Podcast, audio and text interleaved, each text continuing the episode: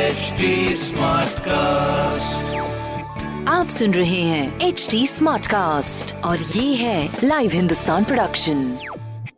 हाय, आप सुन रहे हैं आगरा स्मार्ट न्यूज और मैं हूँ आरजे सोना, आपके साथ आगरा की सारी स्मार्ट खबरें मैं आपको बताने वाली हूँ। तो सबसे पहले स्मार्ट खबर की शुरुआत करती हूँ वेस्ट एनर्जी से जुड़ी हुई, जहाँ पर आगरा में वेस्ट टू एनर्जी बनाने के प्लांट को आखिरकार सुप्रीम कोर्ट से अनुमति मिल ही गई है। एंड इस प्लांट में करीब 550 मीटर टन कचड़े से लगभग 10 मेगावाट बिजली का प्रोडक्शन किया जाएगा फ्यूचर में, जिसकी पावर को 15 मेगावाट तक बढ़ाया जा सकेगा। तो एक ही बेहतरीन चीज़ है।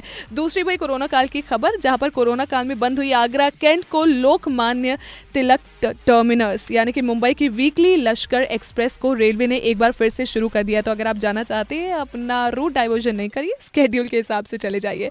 थर्ड, डॉक्टर भीमराव अंबेडकर की खबर है, जहां पर डॉक्टर भीमराव अंबेडकर यूनिवर्सिटी के साथ आगरा के सभी कॉलेजेस में सेशन 2021 टू 2023 के बीएड की एंट्रेंस प्रोसेस शुरू हो गई है, जहां पे स्टूडेंट्स ऑनलाइन एप्लीकेशन जमा कर सकते हैं। तो तुरंत से पहले ऑनलाइन एप्लीकेशन भी जमा कर दीजिए। और ऐसी स्मार्ट खबरें अगर आपको जाननी हो तो पढ़िए हिंदुस्तान अखबार, साथ ही साथ सुनते रहिए ये पॉडकास्ट जो कि डेली आपके लिए आता है। और कोई भी सवाल हो तो हमसे जरूर पूछिए on Facebook, Instagram and Twitter. हमारा हैंडल है @HT SmartCast and my name is RJ Sona. आप सुन रहे हैं HD SmartCast और ये था live Hindustan production. HD SmartCast।